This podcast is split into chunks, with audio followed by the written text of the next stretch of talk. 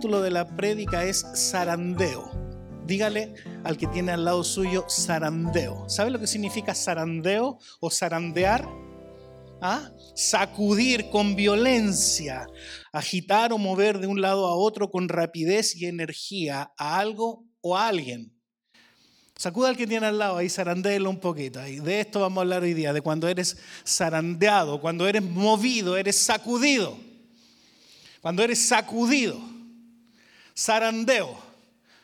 Y cuando somos sacudidos por las circunstancias, cuando somos sacudidos, de eso quiero hablarte hoy, de que Dios utiliza y permite que usted y yo seamos zarandeados el Señor permite, permitió hace cinco años atrás cuando yo fui a ver al doctor y me dijeron, tenemos que hacerte una cirugía porque esto no se ve bien y después me dijeron es cáncer, es un seminoma en etapa 2, así que quimioterapia. Eh, te empiezas a preguntar por qué tengo que pasar por esto no sé si a usted le ha pasado o ha reflexionado alguna vez a decir y ha dicho, ¿por qué a gente buena? Y no es que yo me crea bueno, sino que yo he visto a otra gente muy buena pasar por cosas muy feas. ¿Le ha tocado a usted ver eso en alguien? Y usted de repente ve a gente que es súper mala y nunca le pasa nada malo. y uno dice, ¿por qué Yo tengo un amigo muy cercano que falleció hace años atrás, jugaba racquetball con él y a él le dio cáncer primero en, el cuello, en la garganta, después en la cabeza, después le hicieron una cirugía, le tuvieron que sacar un ojo para sacar un tumor detrás del ojo, hasta que batalló por años con estos cánceres, tumores cancerosos que se replicaban y finalmente falleció. Y yo, mi oración era, Señor, gracias, acepto tu completa soberanía, pero en el, en el fondo de mí había como un pequeño reclamo a Dios, ¿por qué a Él si es tan bueno? un hombre cristiano que ama al Señor, que donde iba hablaba del Señor. Eh, adoptaron una niñita que no tenía padre ni madre, una huérfana. Era una familia, un matrimonio que no podían ellos tener, y, pero eran tan buenos. Finalmente, después de mucho batallar y tratar de tener hijos, no pudieron. Adoptaron a una niñita y después de esto le viene el cáncer y él se muere y la niñita quedó eh, por segunda vez huérfana de padre y ahora está solo con la que era su mujer. Y, en el fondo de mi corazón yo anidé esta sensación de decir, Señor, ¿por qué a gente tan buena le pasan cosas tan malas? Y después, años más tarde, me enfermo yo. y digo, bueno, yo no soy tan bueno, a lo mejor yo me lo merezco. no lo sé. Hay gente que de todo le echa la culpa a Dios.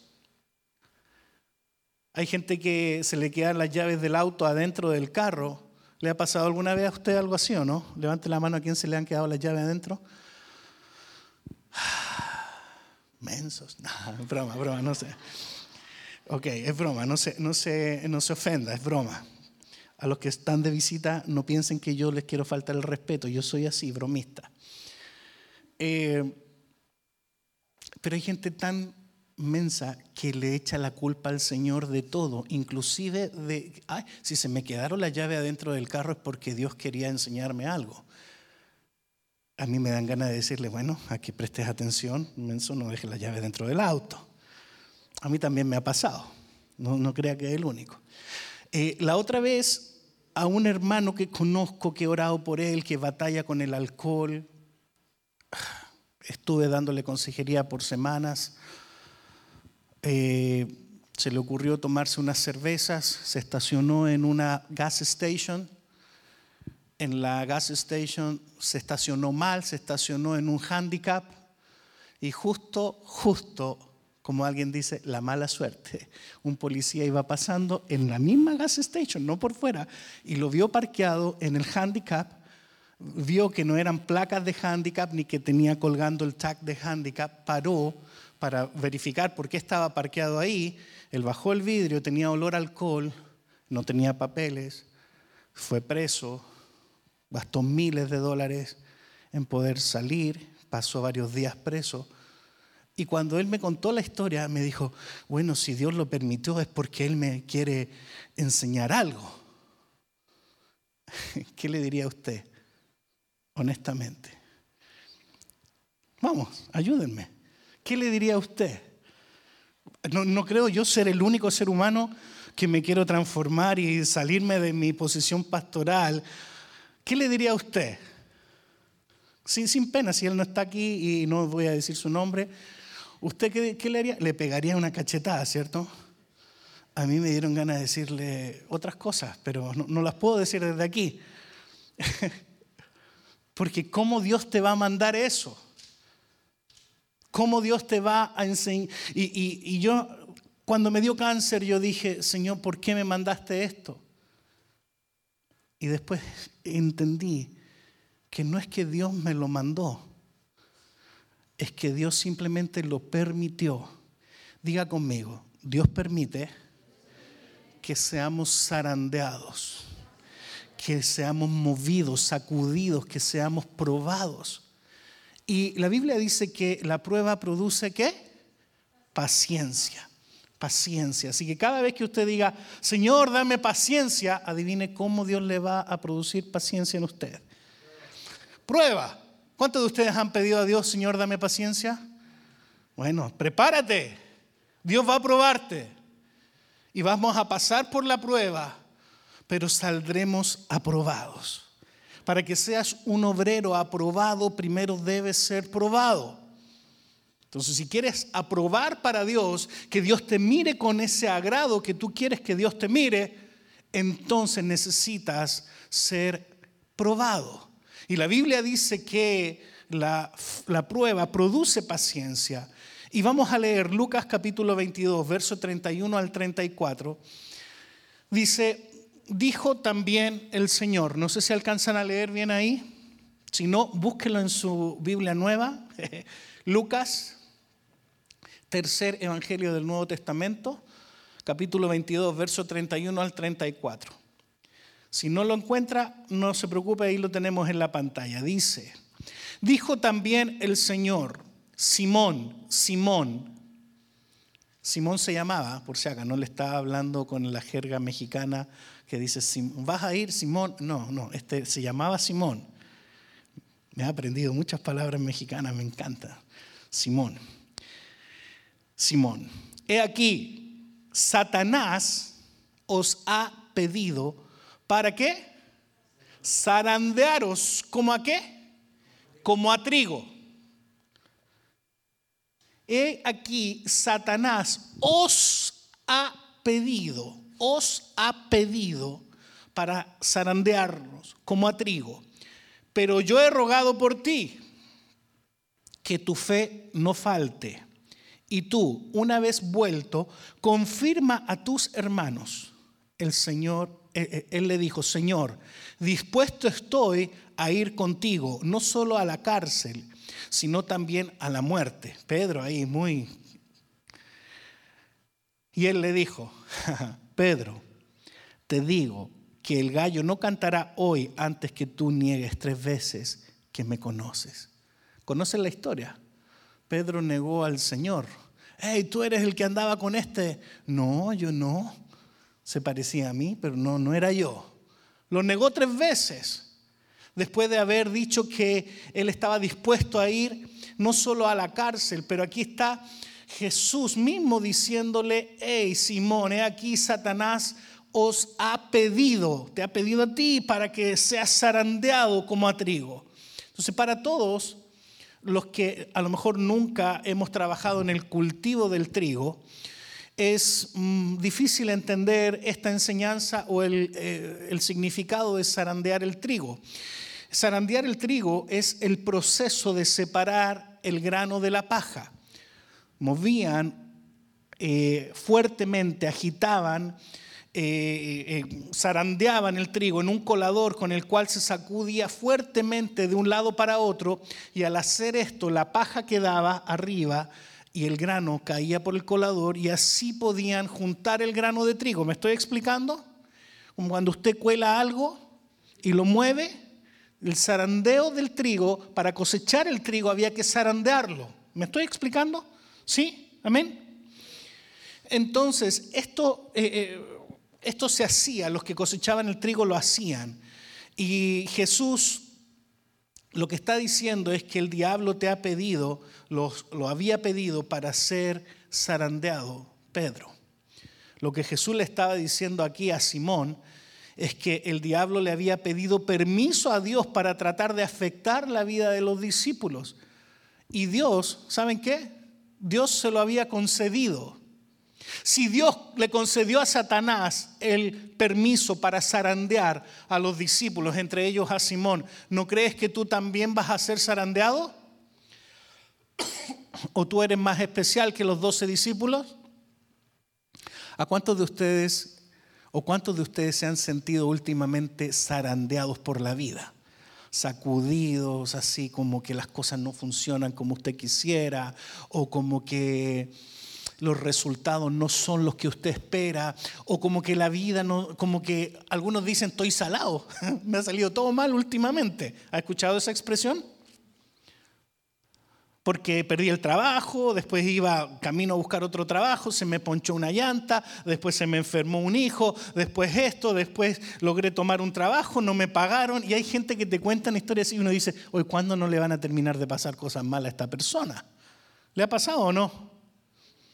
Entonces, aquí Jesús nos advierte que el diablo tiene permiso para sacudir la vida de los discípulos.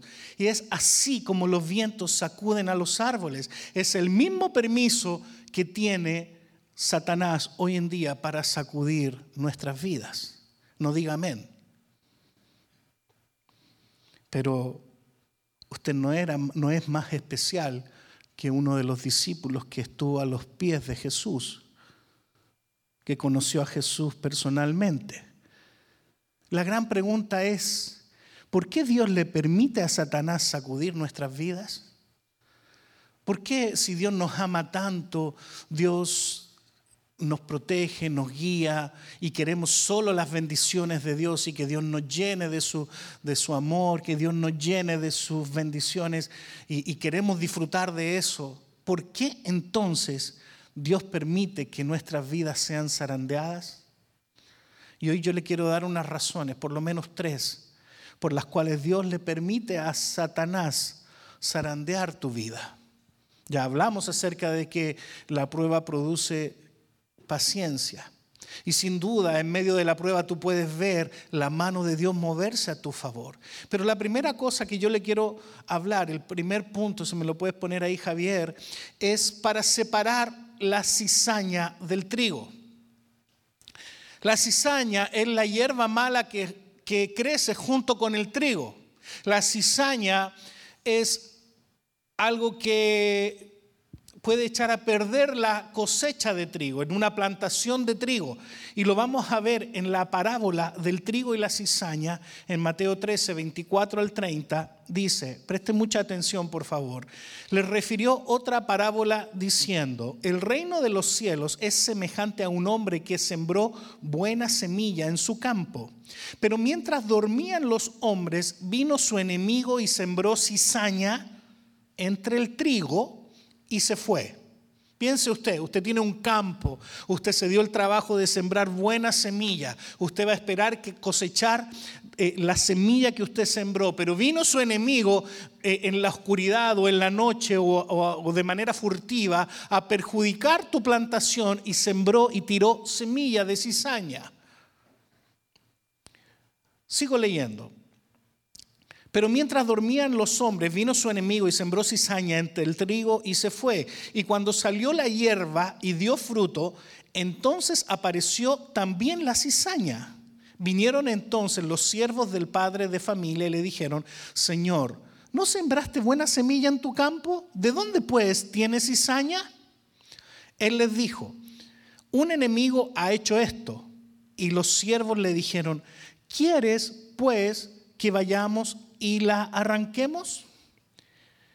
Él les dijo, no, no sea que al arrancar la cizaña arranquéis también con ella el trigo. Dejad crecer juntamente lo uno y lo otro hasta la siega.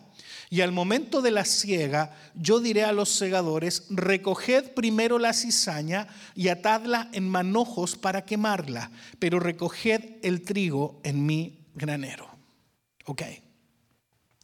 Aquí tienen esta hermosa eh, parábola. Las parábolas son historias que pueden ser reales o ficticias que Jesús utilizó para enseñarnos verdades profundas espirituales. A mí me hubiese encantado conocer a Jesús personalmente y que Él nos enseñe a través de las parábolas. Estoy trabajando en una serie de mensajes que son solo las parábolas para aprender y sacarle el ju hasta la última gota de cada parábola hermosa que en la palabra podemos encontrar. Pero en esta parábola del trigo y la cizaña, aquí nos damos cuenta que las dos crecen juntas.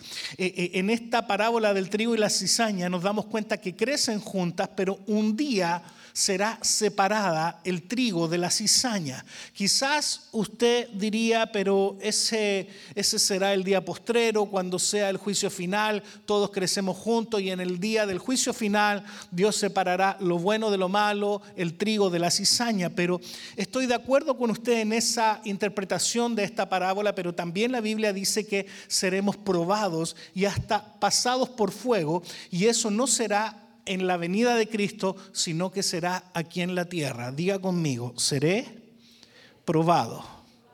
Yo sé que usted a lo mejor no le va a gustar tanto este mensaje, a lo mejor usted preferiría que yo le hablara solamente de las cosas buenas, de las bendiciones, pero necesito que usted sepa esto, sobre todo si usted está siendo zarandeado por Satanás, trayéndole... Si en su vida está todo bien, su trabajo, su salud, su matrimonio, sus hijos, gloria a Dios por eso, amén.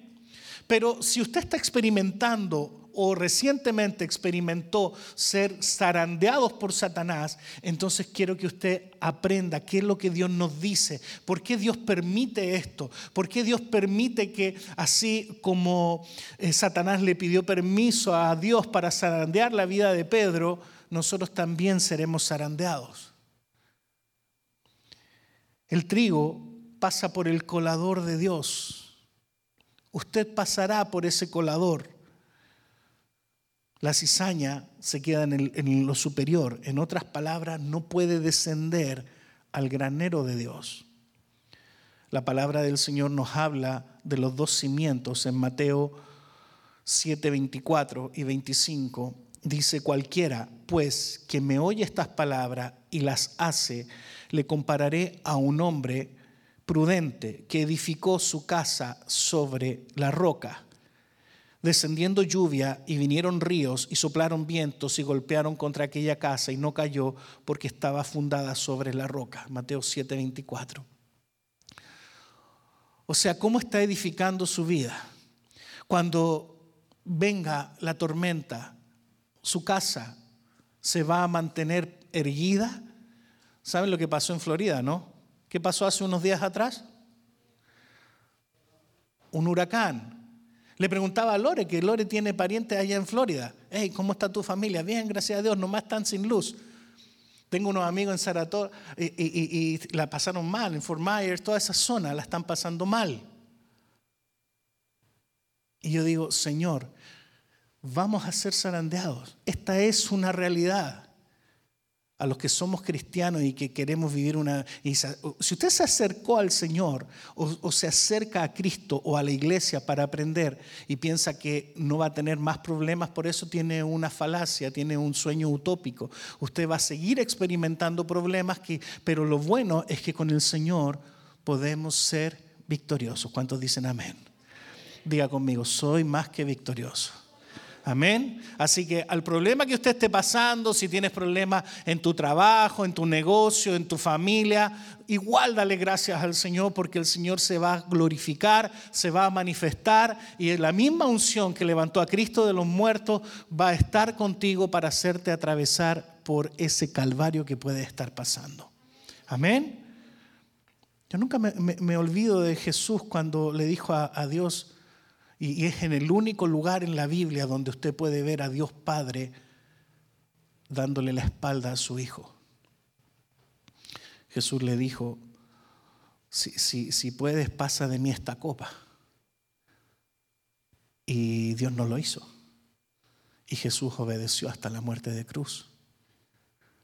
Y esa misma unción que levantó a Cristo de los muertos, esa misma unción que ayudó a Jesús a cargar la cruz, a soportar el oprobio, la injuria, la calumnia, los golpes. y resucitar al, al tercer día, hoy día puede estar contigo. Levanta tu mano derecha y di conmigo, Señor, necesito de tu presencia en mi vida para atravesar por la prueba. Amén, baja tu mano. Entonces la primera razón, ya se la dije, es para separar el trigo de la cizaña. Aquí en la iglesia todos se ven bonitos. De aquí de donde estoy los puedo ver a todos. Algunos ya parece que tuvieran alas. Angelitos. Pero Dios conoce el corazón. ¿Qué quieres ser tú? ¿Trigo o cizaña? ¿Ah? Mira el que tiene al lado, eh, tiene cara de trigo o de cizaña, a ver. ¿Ah? Te veo más cara de cizaña. ¿Ah? Nosotros en Chile, cuando hay alguien que está peleando con alguien y alguien le dice, no, él dijo tal cosa de ti, decimos, él está metiendo cizaña. ¿Se entiende esa expresión o no? No sean cizañeros, ¿sí o no? ¿Ah? cizañoso. En Chile le decimos eh, cizañero. Mira, porque sabemos que la cizaña no es buena. Y así el día domingo, aunque usted venga a la iglesia de, de lunes a sábado tú te enfrentas a diario con una vida secularizada. Tienes que trabajar, tienes que ir al banco, a la empresa, a la fábrica o donde quieras por donde tú te muevas y tienes que interactuar con un mundo secularizado donde hay mucha cizaña. Y es ahí donde Dios va a empezar a permitir que Satanás te zarandee para separar el trigo de la cizaña. Diga conmigo, Dios permitirá que sea zarandeado para diferenciarme de la cizaña. Amén. Diga conmigo, yo soy trigo. Soy buen trigo, buena semilla. Amén. Segunda cosa, ¿por qué otra razón? Y son solo tres, este mensaje no va a ser largo. Segunda cosa, ¿por qué Dios permite que seamos zarandeados? Es para probar los frutos. Diga conmigo, probar los frutos. Y les voy a leer dos versículos donde ya se nos, se nos adelantó en la palabra del Señor eh, este texto para ponernos atención sobre frutos falsos. Mateo 7, 15 y 16. Dice, guardaos de los quienes? Falsos profetas, que vienen a vosotros con vestidos de oveja pero por dentro son lobos rapaces. Por sus frutos los conoceréis. ¿Acaso se recogen uvas de los espinos o de los abrojos? Mm. Me encanta esto porque todos sabemos la frase que dice, por los frutos los conoceréis, ¿cierto?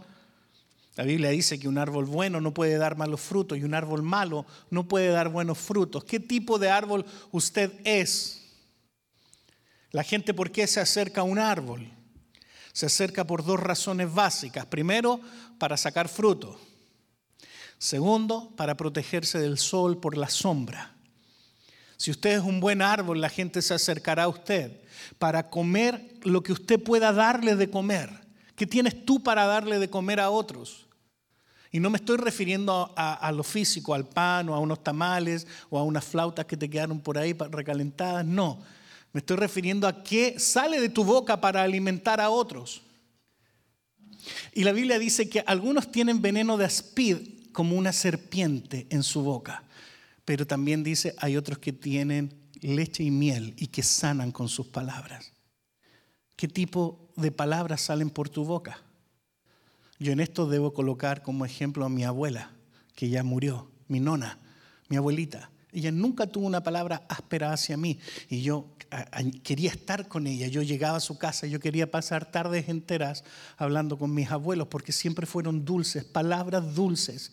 De repente cuando eh, estoy en la casa con los niños, sobre todo en estos días que estoy de papá y mamá, no, mentira, me voy a hacer la víctima. Eh, me ha tocado hablar con ellos con mis hijos. Y saben que son niños muy especiales. Y a Nico le digo, no, Nico, no vamos a dar palabras ásperas, solo palabras dulces en esta casa. por favor, papito, angelito, bien, solo palabras dulces, no quiero escuchar palabras ásperas, porque lo que sale de tu boca va a sanar a la gente o va a envenenar a la gente. ¿Me estoy explicando? Entonces, cuando, cuando aquí habla de, de, probar los frutos, ¿qué fruto estás dando? La gente se acerca a ti porque eres un buen árbol donde pueden comer un buen fruto jugoso, dulce, rico, o porque se siente cobijado con tu presencia, porque uno se acerca. La otra vez que se puso a llover muy fuerte y estaban cayendo granizo, yo corrí al auto de mi hija. Y claro, mi auto y el de mi esposa están dentro del garaje, se protegen de los granizos. Pero el auto de mi hija estaba afuera y dije, se va a arruinar. Y yo lo pesqué y lo metí al a la yarda, al, ¿cómo se diría? Al pasto, al frente de mi casa, a la yarda, y lo puse debajo de dos árboles grandes que hay ahí. Dije yo, aquí el granizo no le cae directo al carro. Y se protegió. Usted se puede acercar a un árbol bueno. Y la Biblia dice y habla de los árboles que dan fruto. ¿Qué fruto está dando usted? La gente se acerca a usted porque se siente cobijado contigo ¿O más bien se acerca a ti y tú lo único que le das es amargura? Esos no vinieron hoy día, Diamantina. Hoy día vinieron todos los dulces. Mira que tiene al lado suyo y dígale, eres un buen árbol. Eres un buen árbol. Amén. Entonces, guardaos de los falsos profetas que vienen a vosotros con vestidos de ovejas, pero que por dentro son lobos rapaces. Por sus frutos los conoceréis. Wow. ¿Cómo se prueban los frutos? En medio de la prueba. En medio de la prueba. En medio de la prueba tú puedes saber cómo es el corazón del otro. Porque mientras todo está bien, todos somos amigos, ¿sí o no? Cuando alguien te cae bien y está todo chévere, somos amigos, vamos a comer, lo pasamos. Pero cuando hay problemas se expresa lo que hay. Si hay ira acumulada, si hay rencores acumulados, ¿Qué es lo que hay? Siempre digo que la amistad se prueba en la adversidad, cuando hay problemas. Mientras todo está bien, pero la Biblia nos dice y nos manda a amar a todos, inclusive a nuestros enemigos.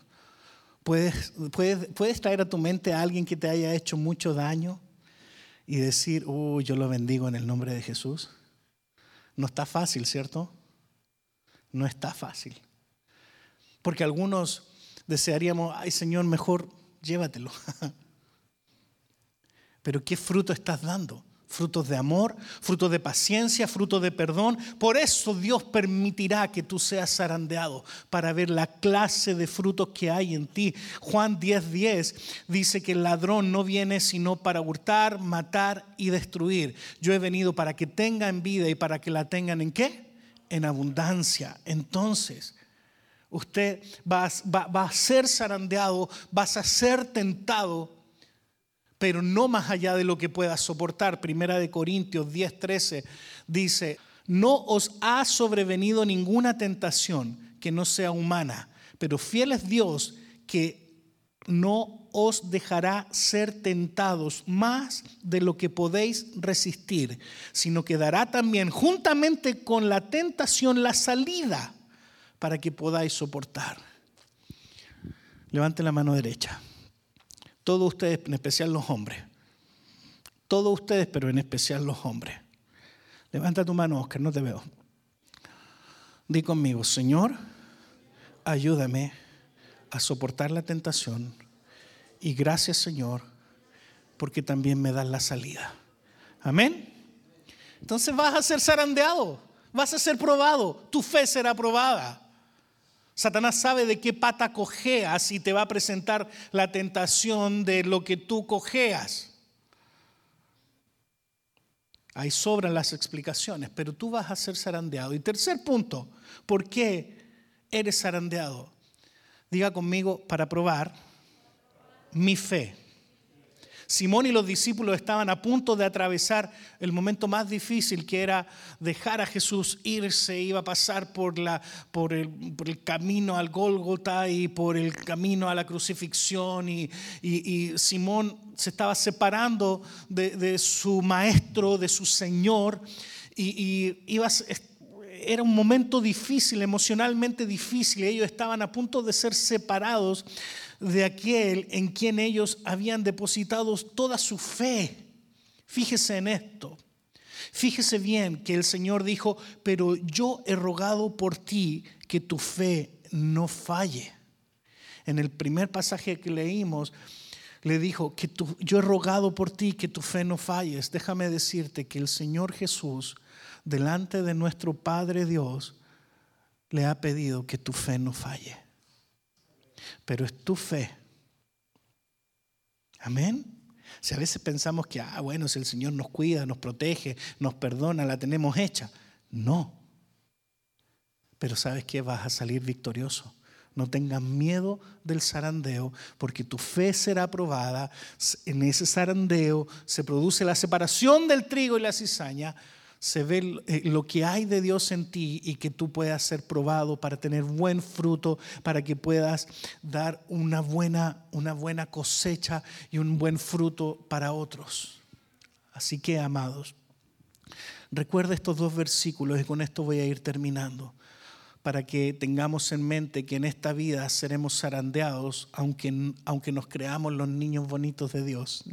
Mateo 3:10 dice, y ya también el hacha está puesta a la raíz de los árboles. Por tanto, todo árbol que no da buen fruto es que cortado y echado en el fuego. Amado, esta palabra que te estoy dando hoy a ti es como eso, como un hacha como, ¿a cuánto les han podado los árboles en su casa? A varios, ¿cierto? Y lo hacen ¿por qué? Porque no les gusta el árbol, sino es, es, para mantenerlo saludable, que no crezca más de lo que debe crecer y que esté bien el árbol. Las palabras de Dios en su palabra son como esa hacha, que muchas veces te va a cortar lo que no debe ir. Muchas veces venimos a la iglesia y salimos súper inspirados porque Dios nos empujó y sabemos que Dios nos bendice muchísimo y salimos llenos de ese gozo. Pero déjame decirte que seremos zarandeados, pero es un propósito mayor. Hoy día yo puedo mirar hacia atrás. Puedo mirar y, eh, cada vez que hablo con alguien y llegamos al tema del cáncer, tengo fotos en mi celular, se las muestro. Ese eras tú, pelado, amarillo, hinchado, pelado sin ni un pelito. Peor que tú tenías, sí, pero yo además estaba gordito, imagínate. Bueno, sigo gordito, eh, estaba más gordito, sin ni un pelito. Y hoy día yo miro para atrás y la perspectiva del tiempo te cambia tu apreciación de las cosas. Y yo miro hacia atrás y digo, gracias Señor. Si yo tuviera que elegir de nuevo pasar por eso o no, sin duda, amado, yo, te, te soy honesto. Yo doy gracias al Señor por eso que pasé. Aquí tenemos otra sanada del cáncer. Aquí tenemos otra sanada del cáncer. Entonces con Dios se puede, pero necesitas ser probado para que en ti se poden esas cosas que sin ninguna otra manera serían cortadas. Sería como esa hacha. Y Mateo 7, 17 y 19 Dice así, todo buen árbol da qué? Buenos frutos, pero el árbol malo da frutos malos. No puede el buen árbol dar malos frutos, ni el árbol malo dar frutos buenos. Todo árbol que no da buen fruto es cortado y echado en el fuego. Y aquí podemos ver en estos dos últimos versículos que leímos que si tú no das buen fruto, si tú no eres una persona que los demás puedan acercarse a ti a, comer buen fruto, a ser ministrados, bendecidos por tus palabras, que tengas en tu boca una siempre una palabra de bendición para otro, no ese negativismo, no, sé si usted conoce la gente que se queja por todo, conoce gente negativa usted. Hay gente que, siempre está quejándose de todo y tú le cuentas algo o le cuentas un problema y te cuenta diez más. Sales más deprimido de ahí. De verdad. Pero cuando tú te encuentras con un hijo del Señor que solo tiene en su boca para hablar fe, esperanza, confianza en el Señor, testimonios de poder, tú dices, este es un buen árbol. Entonces Dios te va a zarandear o va a dejar que Satanás te zarandee para que tú des buenos frutos. Porque si das malos frutos, solamente sirves para la hoguera. ¿Cuántos desean servir al Señor? ¿Cuántos desean ser un canal de bendición para otros? Pues entonces ya sabes, cuando venga encima de usted un problema, porque Satanás siempre viene para robar, matar y destruir, ya sabemos. Pero la Biblia dice que todo lo que nos sucede a los que amamos a Dios nos ayudan a qué? Para bien. Incluso el cáncer, incluso la pérdida de un familiar, incluso las pérdidas financieras, incluso si tú pierdes tu casa, tu auto, tu negocio, como le pasó a Job. ¿Conoce la historia de Job? Satanás mismo le fue a pedir, permiso a Dios, Dios se lo dio. ¿Tú eres más especial que Job? ¿Tú eres más especial que Pedro? Pero ¿qué hay dentro de ti? Si dentro de ti puedes mantener la fe y decir, con casa o sin casa, con auto o sin auto, con salud o sin salud, con negocio o sin negocio, Señor, te voy a seguir amando, sirviendo, déjame decirte que Dios te puede dar el doble de lo que Satanás te ha robado. Amén. Ay, eso sí te gustó. ¿Cómo somos de codiciosos nosotros acá? Señor, yo quiero el doble. Ay, Señor, pónganse en pie, vamos a orar al Señor. Y esta es la palabra que quería compartirles hoy día. Y la verdad es que yo siento muy, muy especial el día de hoy. Y, yo creo que es porque no está mi esposa. Eh, se me hace muy difícil hacer iglesia sin ella, porque tengo ya eh, toda la vida haciendo iglesia junto con ella todos los domingos. ¿Cómo será que hasta mis hijos me preguntaron hoy día, papá, ¿y si no está la mamá, vamos a ir a la iglesia? ¡Oh, por favor! Of course. Ay, ay, ay. ¿Cuánto echan de menos a la pastora Vanessa? Cuando conozcan a mi esposa, mi esposa es un amor. Ella es una mujer muy especial. Y bueno, yo quiero que se preparen. Ella regresa a mediados de octubre y viene con mi suegro y mi suegra. Así que vamos a tener al pastor Lucas o al apóstol Lucas, como usted le quiera decir, a mi suegra Ana María, compartiéndonos la palabra a finales de octubre. Así que para que se empiece a preparar, porque sabemos que es una bendición cada vez que ellos vienen y nos ministran la palabra. Amén. Se van a gozar. Quiero pedirle que tomen la mano del que tienes al lado. No importa si tiene cara de cizaña o cara de trigo, no sé qué cara le va a poner ahí. Dele la mano y dígale, tú eres buen trigo, buen trigo. Amén. Dale la mano ahí al que está al lado tuyo y vamos a orar. Inclina tu rostro y le vamos a pedir al Señor que esta palabra produzca lo que siempre la palabra produce, cambios. Padre, en el nombre de Jesús te damos gracias por esta palabra, por este tiempo especial. Por siempre, ya de recuerdos no vivo.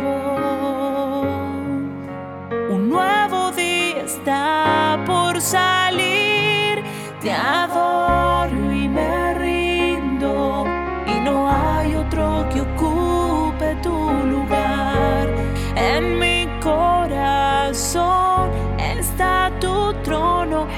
exalto tu nombre y que pase lo que tenga que pasar.